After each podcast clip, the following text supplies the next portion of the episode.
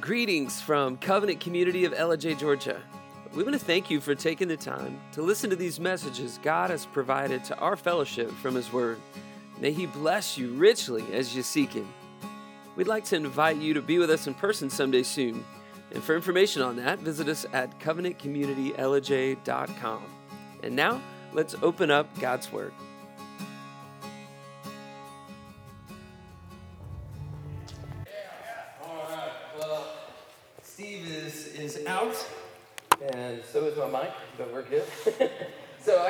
And he said for three weeks. That surprised me as much as it did you guys when y'all were back there. I was like, really? Okay.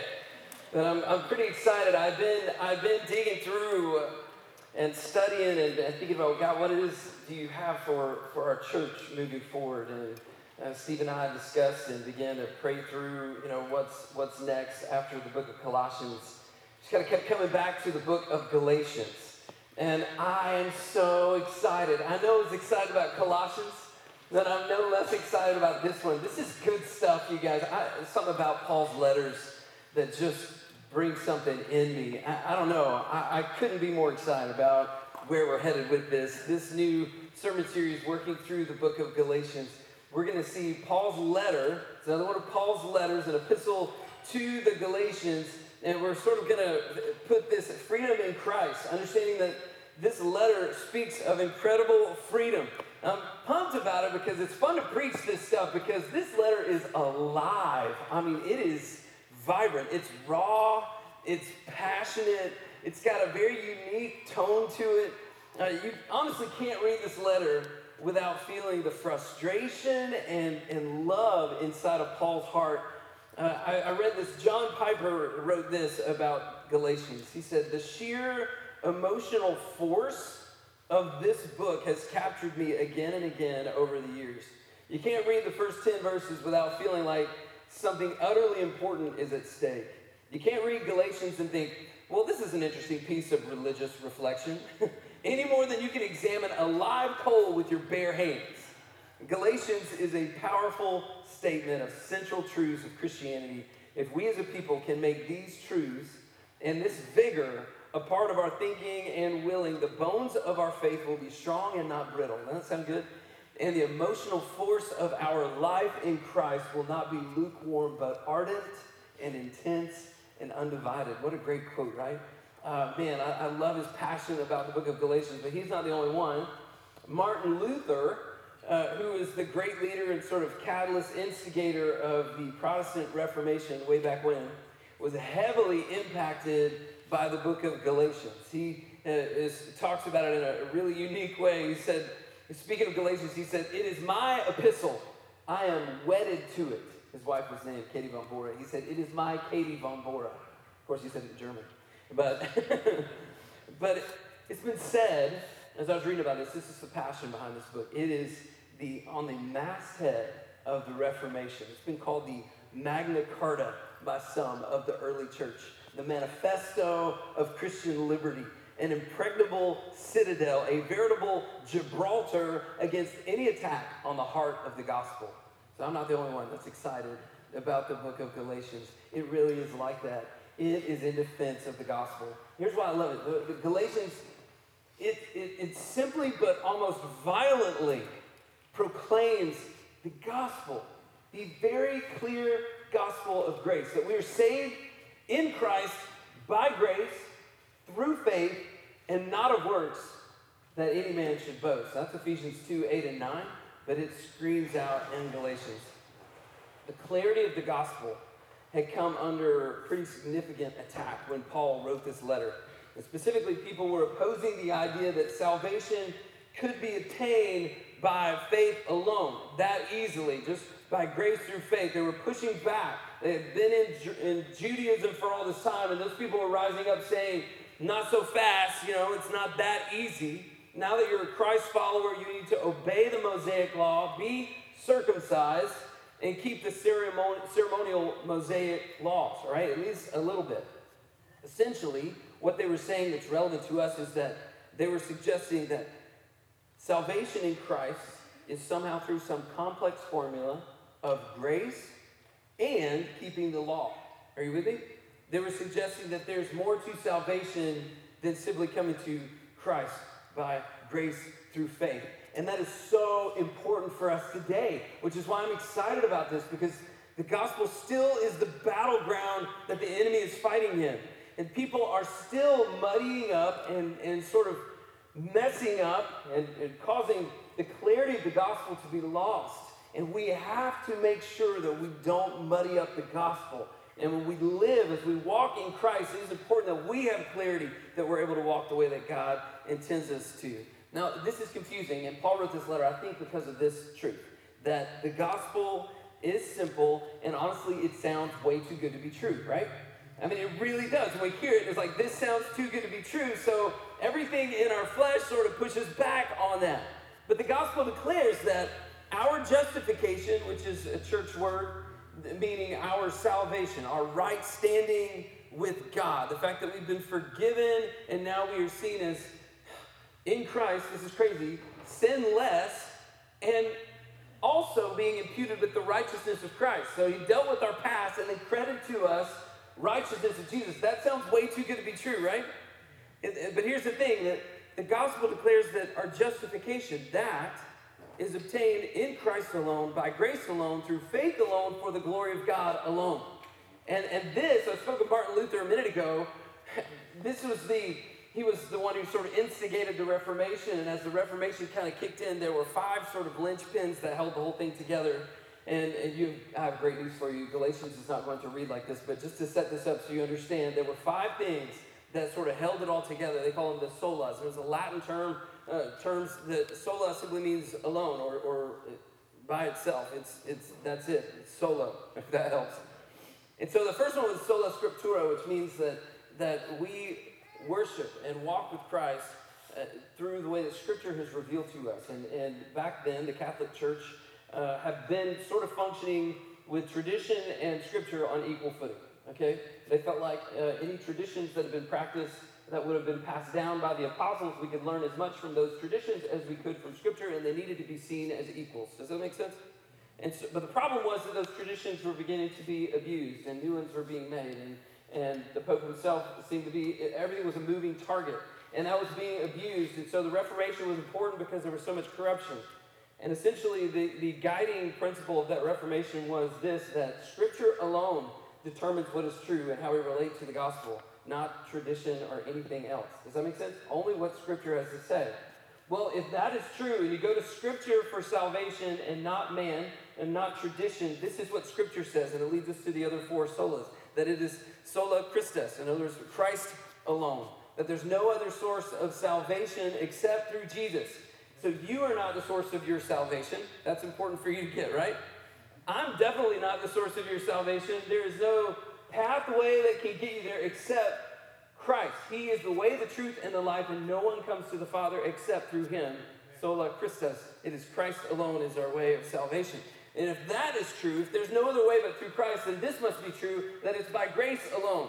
Because you are not your way to salvation, so you can't contribute anything but guilt to the process. Does that make sense?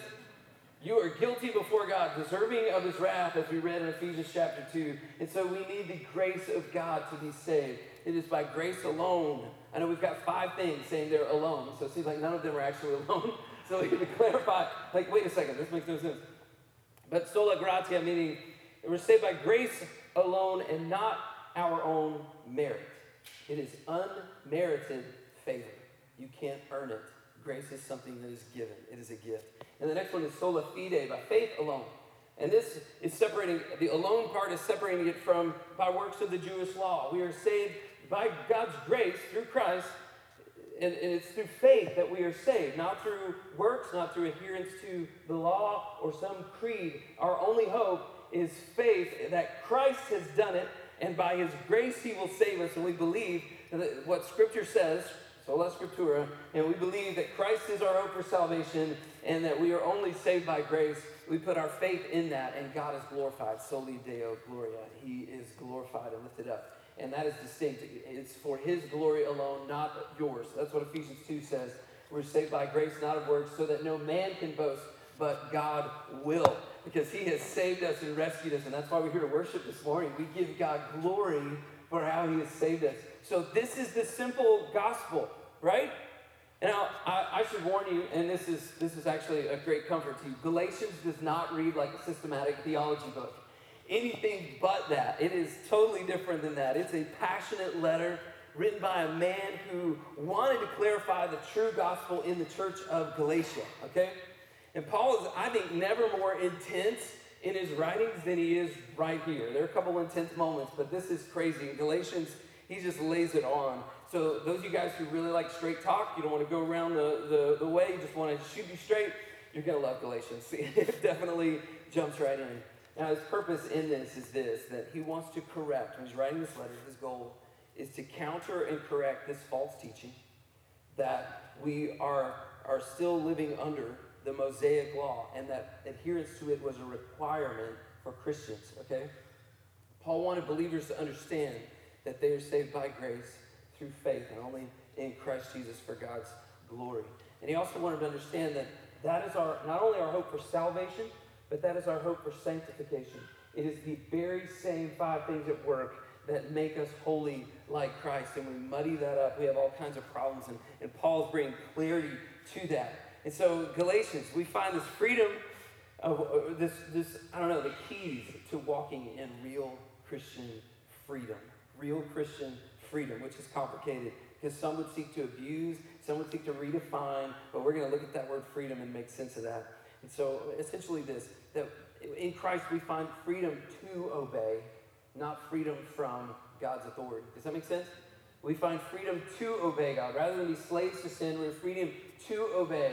And so some would abuse this simple gospel and say that, you know, that would be antinomianism, being totally against the law, saying that the law is of no, uh, in fact, it will hurt us, and in fact, it does in certain ways, but it has its benefit because it reals, reveals our need for Jesus, our Savior, right?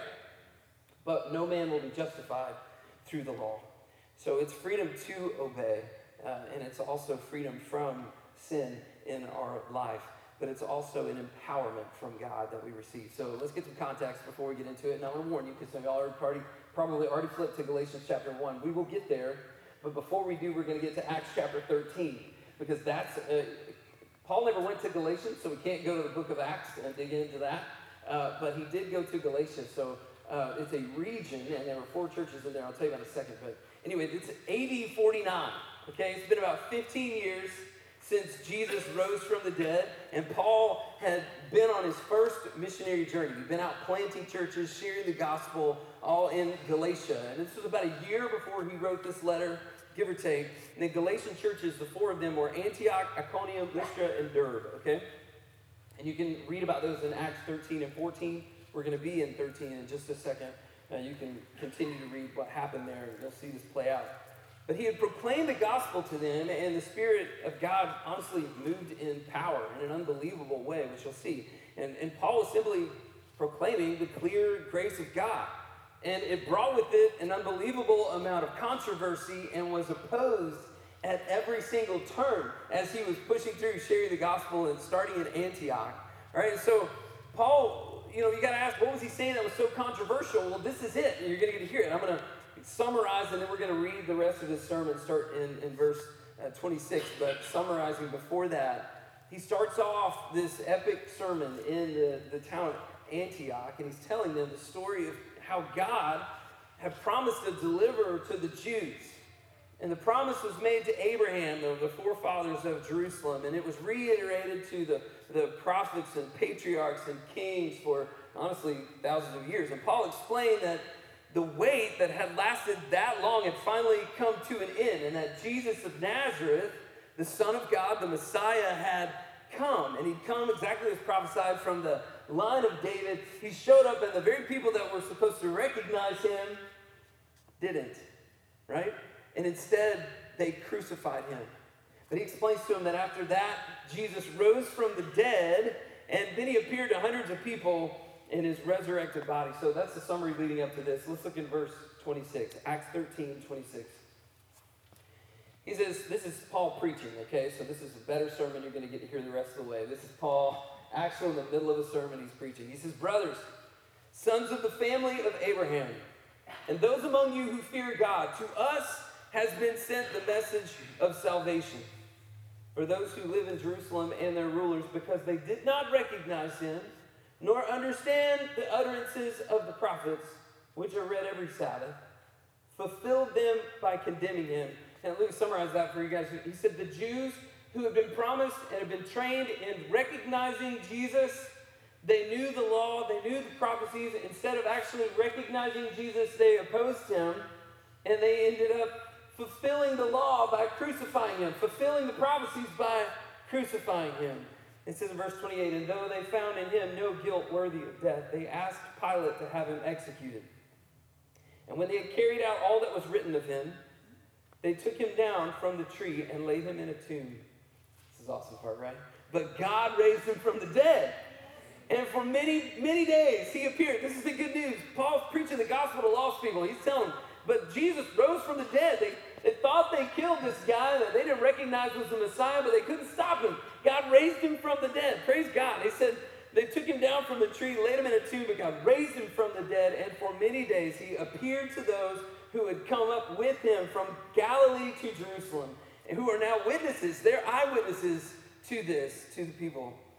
And we bring you, this is Paul saying, we are bringing you the good news that what God promised to the fathers, this he has fulfilled to us, their children, by raising Jesus. Now, some cool things there, but I'm going to skip ahead to verse 38 for the sake of time. This, this is beautiful. Listen to this. He said, let, let it be known to you, therefore, brothers, that though this man, through this man, forgiveness of sins is proclaimed to you. And by him, everyone who believes is freed from everything which you could not be freed by the law of Moses. Beware, therefore, lest what is said in the prophets should come about. Look, you scoffers, be astounded and perish. For I'm doing a work in your days, a work that you will not believe, even if one tells you, tells it to you.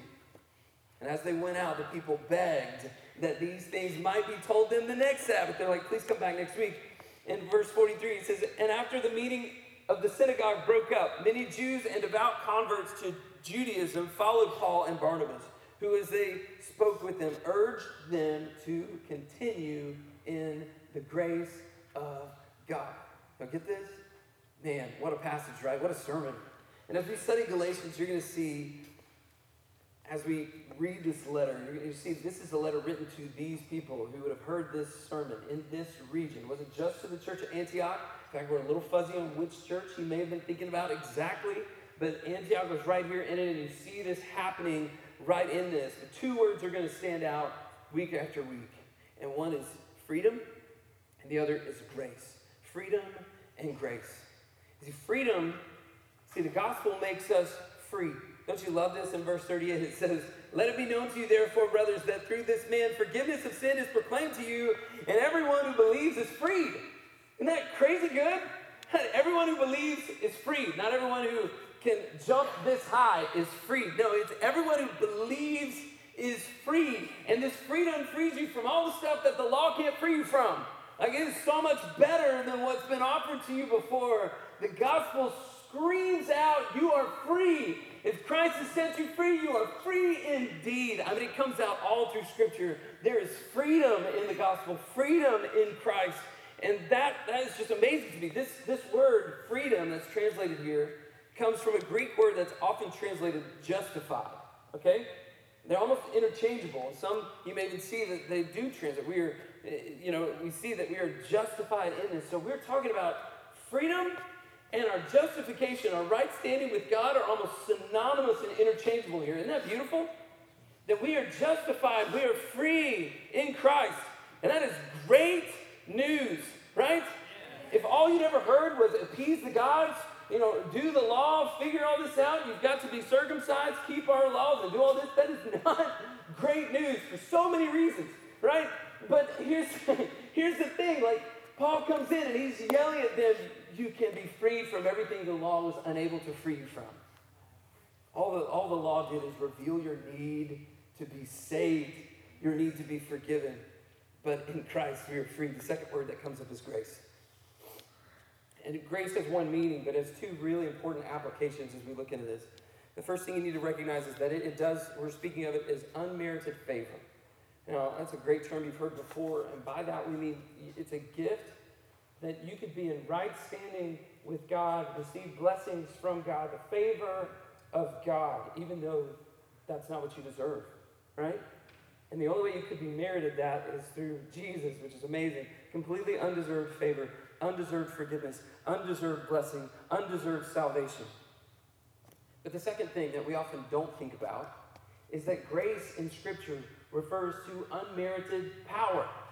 It is also speaks to the empowerment that God gives us. Grace is not just so we can celebrate that we are forgiven, it's also God giving us the power to walk in righteousness and obey Him.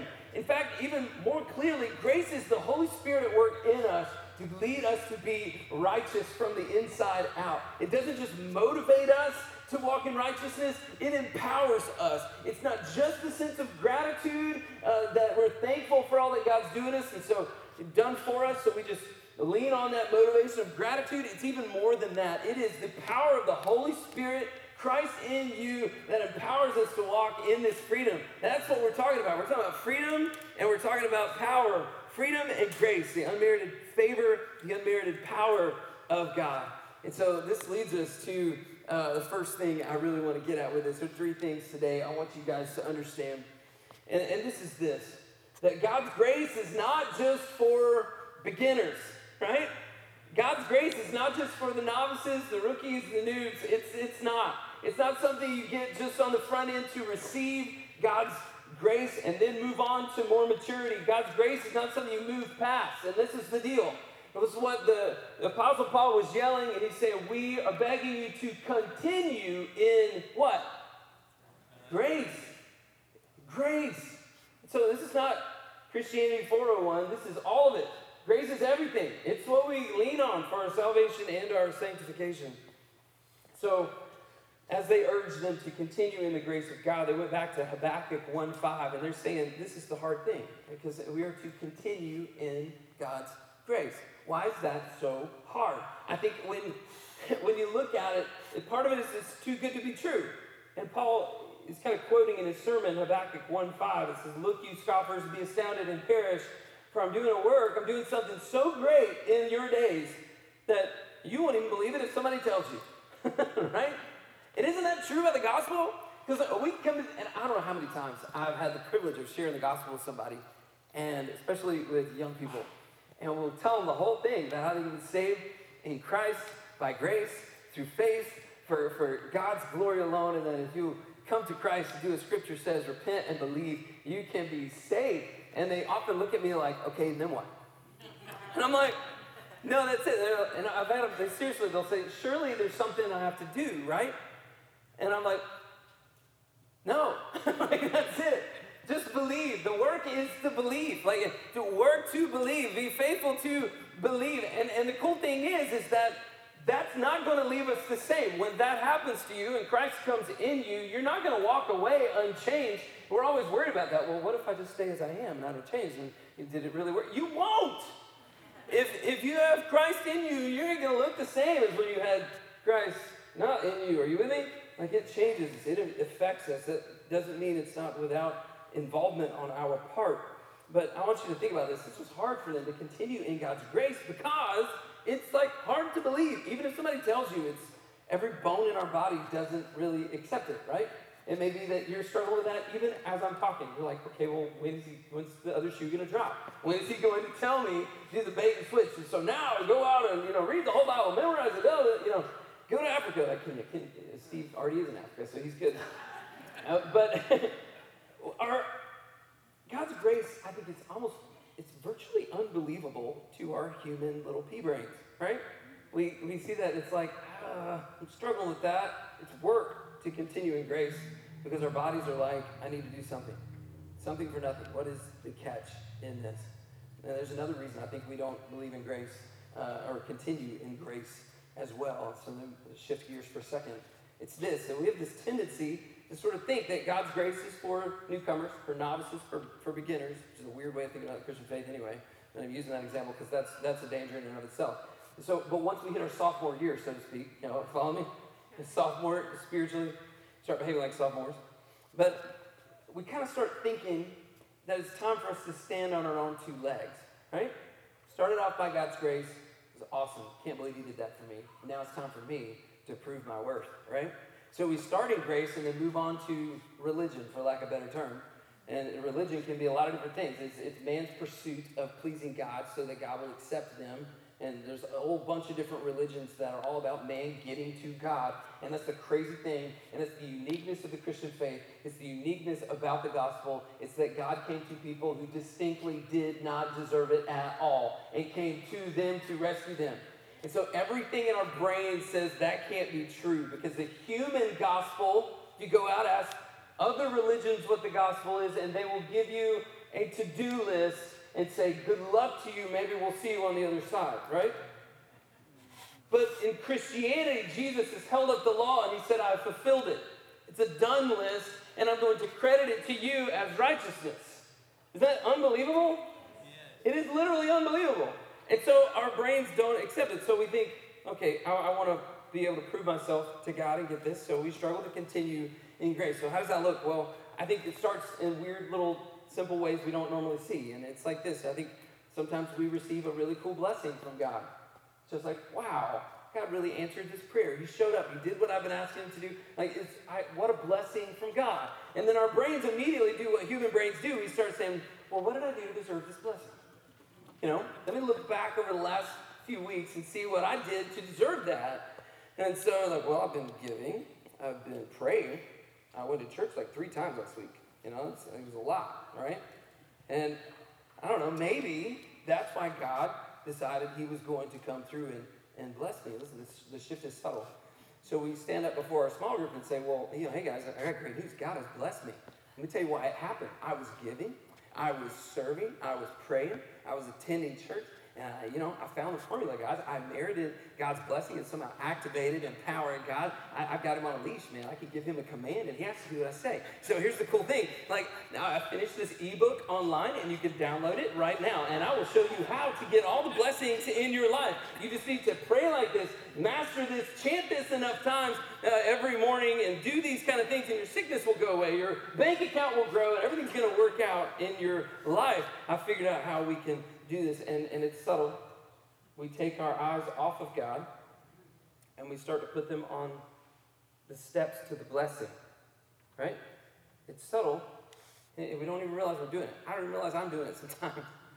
And I'm like, oh man, it's so hard to continue in grace because we want to look back and be like, well, I kept score for the last two weeks. Well, God sees our whole life, right? When God took stock of your life, you know what He did? He sent his son to die in your place so that you might have grace. When he looked at your resume at the end of your life, he wasn't like, wow, I can bless that. He said, I need to die for that. Right? So, I, I, hey, this is, this is, there are a lot of ditches I can go off into right here.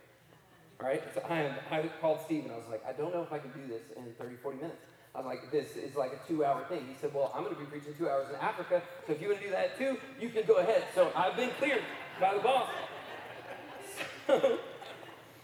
uh, I'm not going to do that, but what I am going to say is that, man, hey, be here.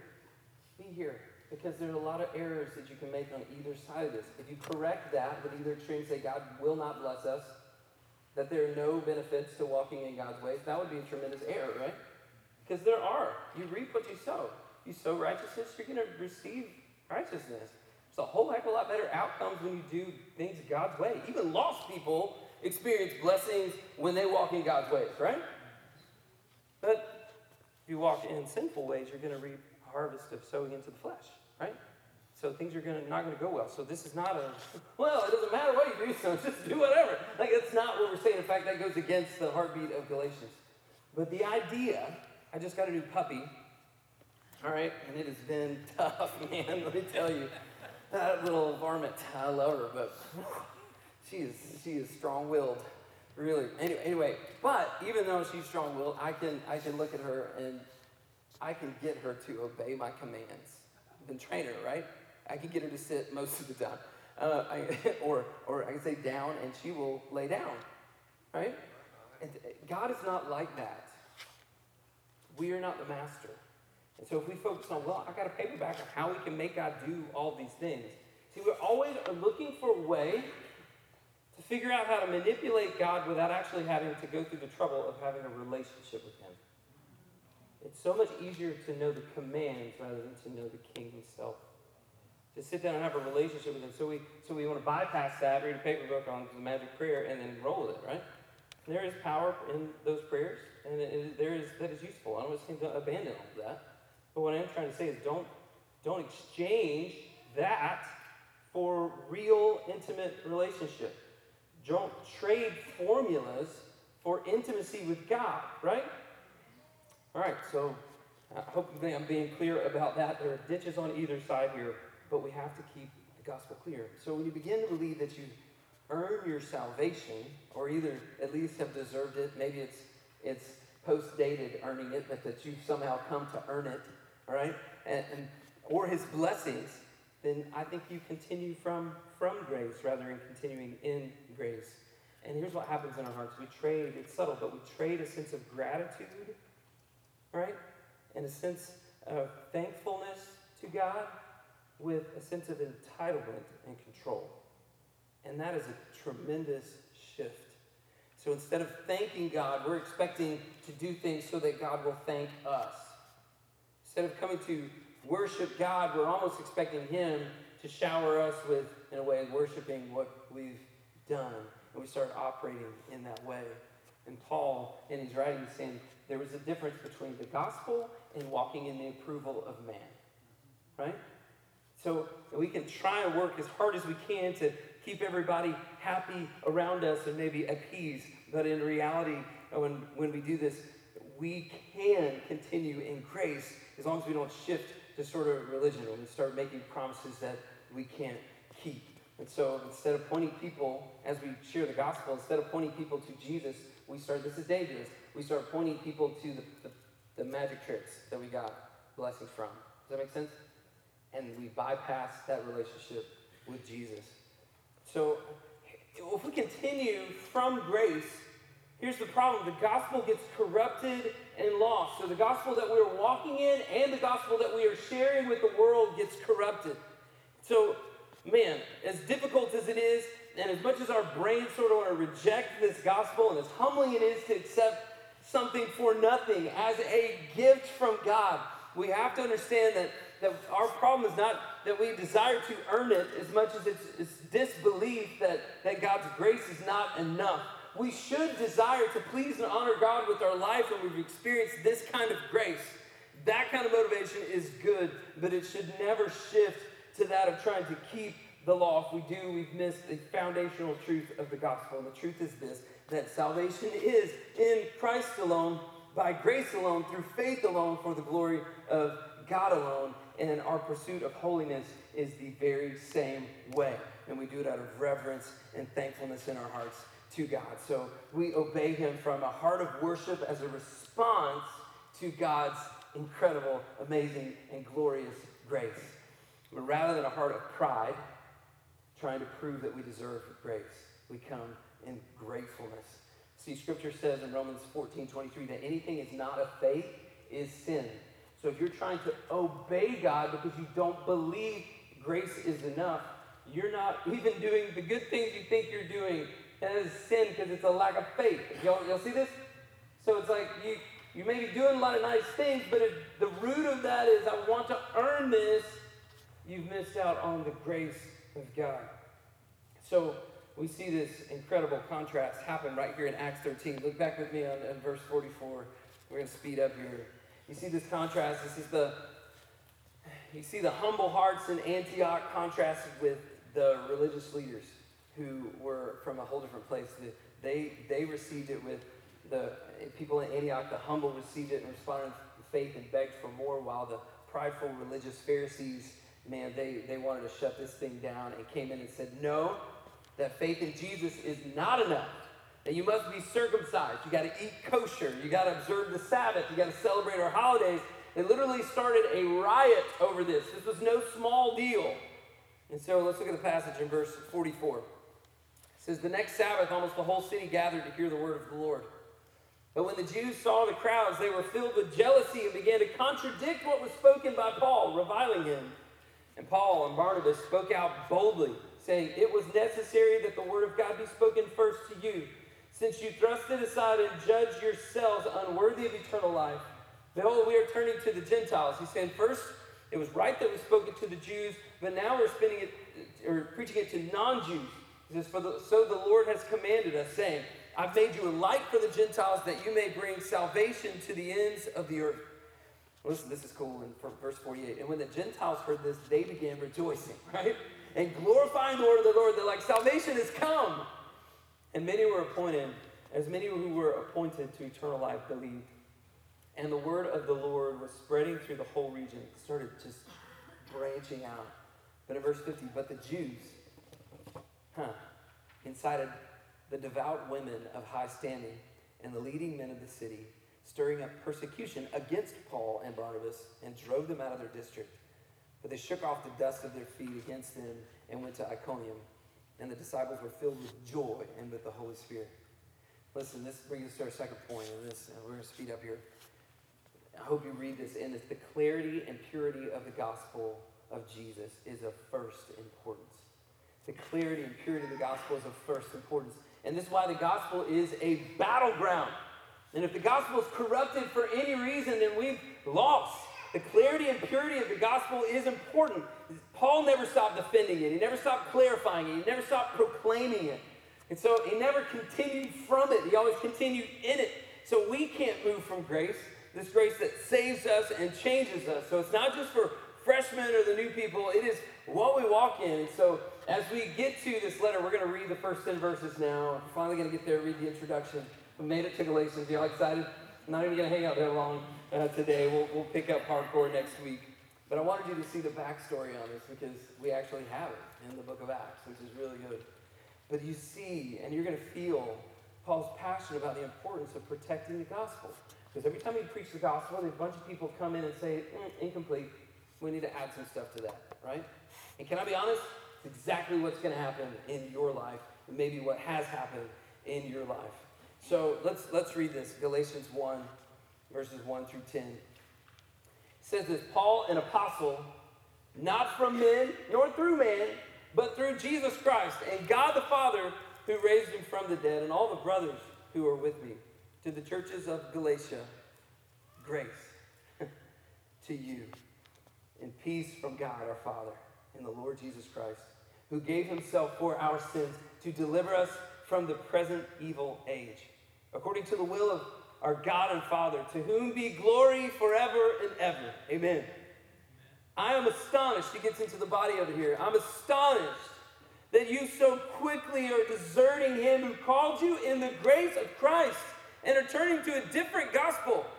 Not that there is another one, but there are some who trouble you and want to distort the gospel of Christ.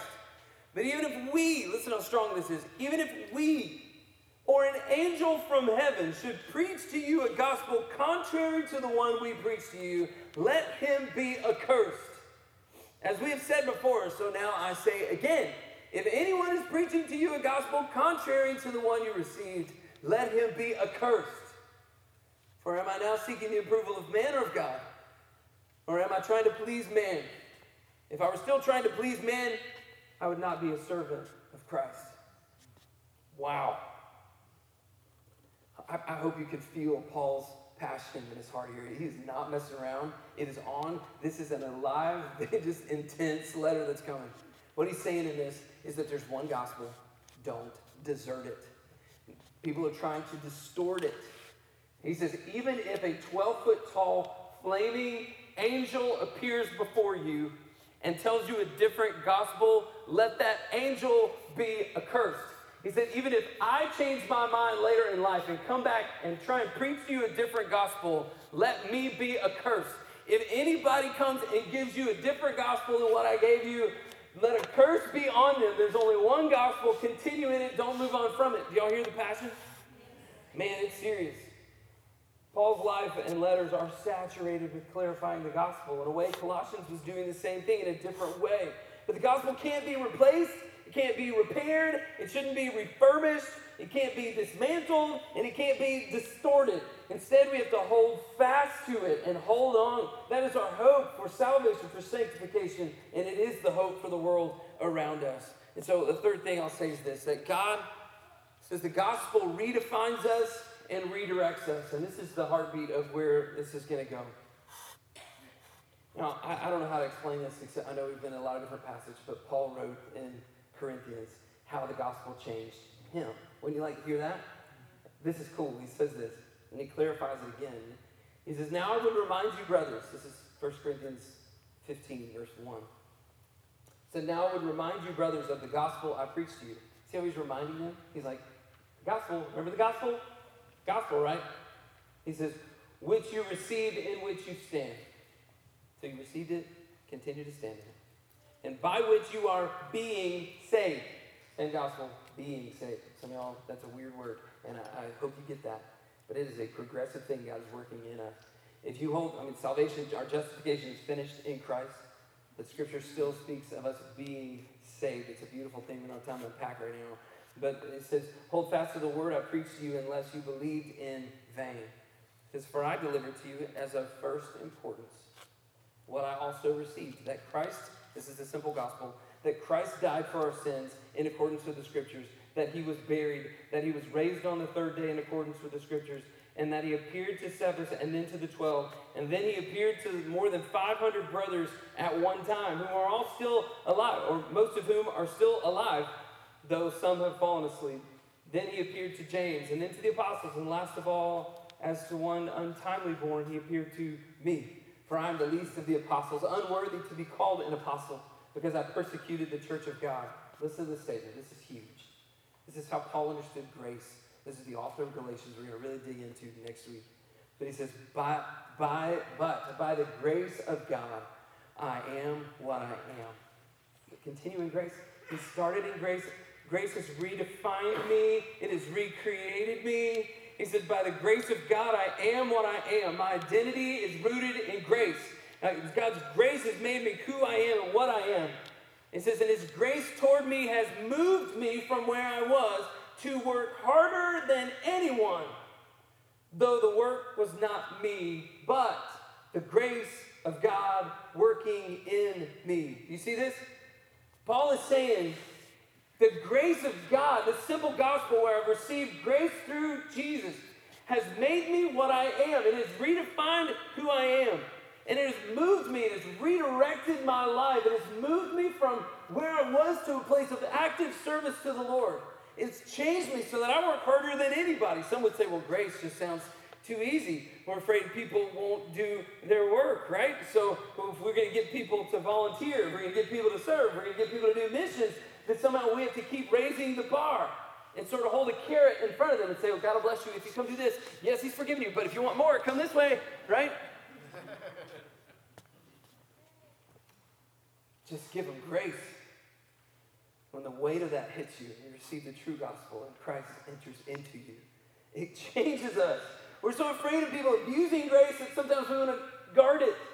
But I'd rather give it to you in its full force. Let you feel this crazy unbelievable. It's difficult for our brains to accept that you are forgiven just as you are. There's nothing you can do to deserve it, earn it. You don't need to figure something out before you come to know Christ. It's already done.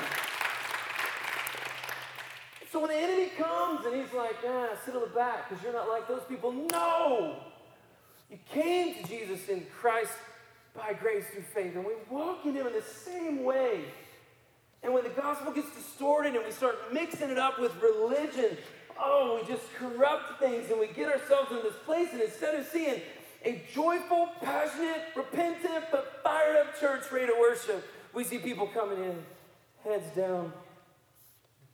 I want you to trade your penance for genuine repentance and quit walking around like, God, I just want you to know how sorry I am. But just repent. You know why you can do that? Because of God's grace. He's forgiven you. He's also given you this incredible love that inspires us, but He's also given us Christ in us that empowers us. The same grace that saved you is the very same grace that's going to change you. It redefines and it redirects us. It's beautiful. And when we try and muddy that up, it doesn't happen in us.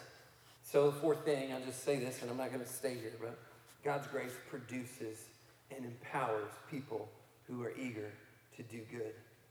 Paul said this in, to Titus. He said, He gave Himself for us to redeem us from all wickedness and to purify for Himself a people that are His very own, eager to do what is good. Isn't that beautiful? He creates us and causes us to be eager to do what is good through Christ. So, in conclusion, I just want to say this. If, if been, guys, you want to come up, we're going to close. If you've moved on from grace thinking that's the advanced version of the Christian life, can I call you back home? Can you let Galatians call you back? But we are to not only begin in grace, but continue in grace. And if your relationship with God has gotten cold and stale, if you've traded intimacy with God in favor of trying to learn how to manipulate God or be impressive to God, if you've traded that out for intimacy, I beg you to return to the gospel.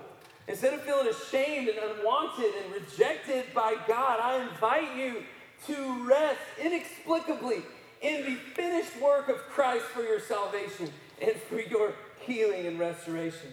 This risen Christ who saved us by grace and is saving us by grace and is changing us by grace, who has made us what we are and is moving us to the people that he desires us to be moment by moment. It really will feel unbelievable to you at times, and you will have to discipline your mind to continue in the grace of God. But if you're willing to do that, you can move on, and we'll talk more about this next week, from following a carrot of God's blessing around to moving from being internal, where Christ in you is empowering you. See, he's not holding out a carrot, he's held out his hands at the cross. And we don't come to Christ by getting the carrot or through the punishment of getting whipped like a stubborn donkey. We come to Christ because he has come in us. Through his crucifixion in Galatians, you'll see this that it's the crucified life that is free and full of grace. He didn't invite us to come and achieve, He's invited us to come and die, to take up a cross with Him. And later in Galatians, Paul says, to live is Christ, to die is gain. All right? Actually, he says, it's no longer I, but Christ who lives in me. Right? I am crucified with. For I no longer live, but Christ now lives in me. The life I live in the body, I live by faith, by faith in the Son of God who loves me and gave himself for me. That, that's the thing. If you've moved on from grace, come back. If you've never received grace and you came here for religion, thinking that we would have the tips that would help you get the blessed life, and have your best life now, in this ain't the place. We're going to give you Jesus. He is the only way for salvation. You're not the way of salvation. You can only receive it through grace, not by your works. It is by faith, not adherence to the law. And when God does the work he's done it in you, it won't be because you're awesome. It's because he's awesome. It's for his glory, right? There's freedom in that. There's grace in that. That's the gospel we're sharing. Amen? If you would stand your feet as we sing this song, I want to invite you to have a cross here. We didn't make it to Galatians 2 when he says all this, but if you're like, God, I want the crucified life, I don't want to control you. I've continued on from grace. I want to come and just revel in the finished work of Christ and receive the full weight of that with no exceptions, knowing that you will be faithful not to just recreate me, but to redirect me in the right time. If you want to come and do that, this altar is open. You can kneel at this cross or anywhere in your life. If you don't know Jesus and want to come to him, then we want to know that too. I would just pray that, that God will work here. Father, work in us, work in your people, be glorified. Call your people to grace. Let your grace rise up past a mixture of that and the law. God, we pray that, that you would let the full weight of it hit us and that we worship you and give you glory, not just in our songs, but in our lives. And God, we look forward to seeing you moving us in Jesus' name. Amen. We want to thank you one more time for taking the time to listen to these messages that God's provided our fellowship. We believe He's doing something special among us and would love for you to be a part of it. We hope that you'll take the time to come and visit us in person someday soon. And we invite you to visit our website, covenantcommunitylj.com. There you'll find information on how to contact us if you have a prayer request or if there's a specific way we can minister to you and your family. Until then, God bless you.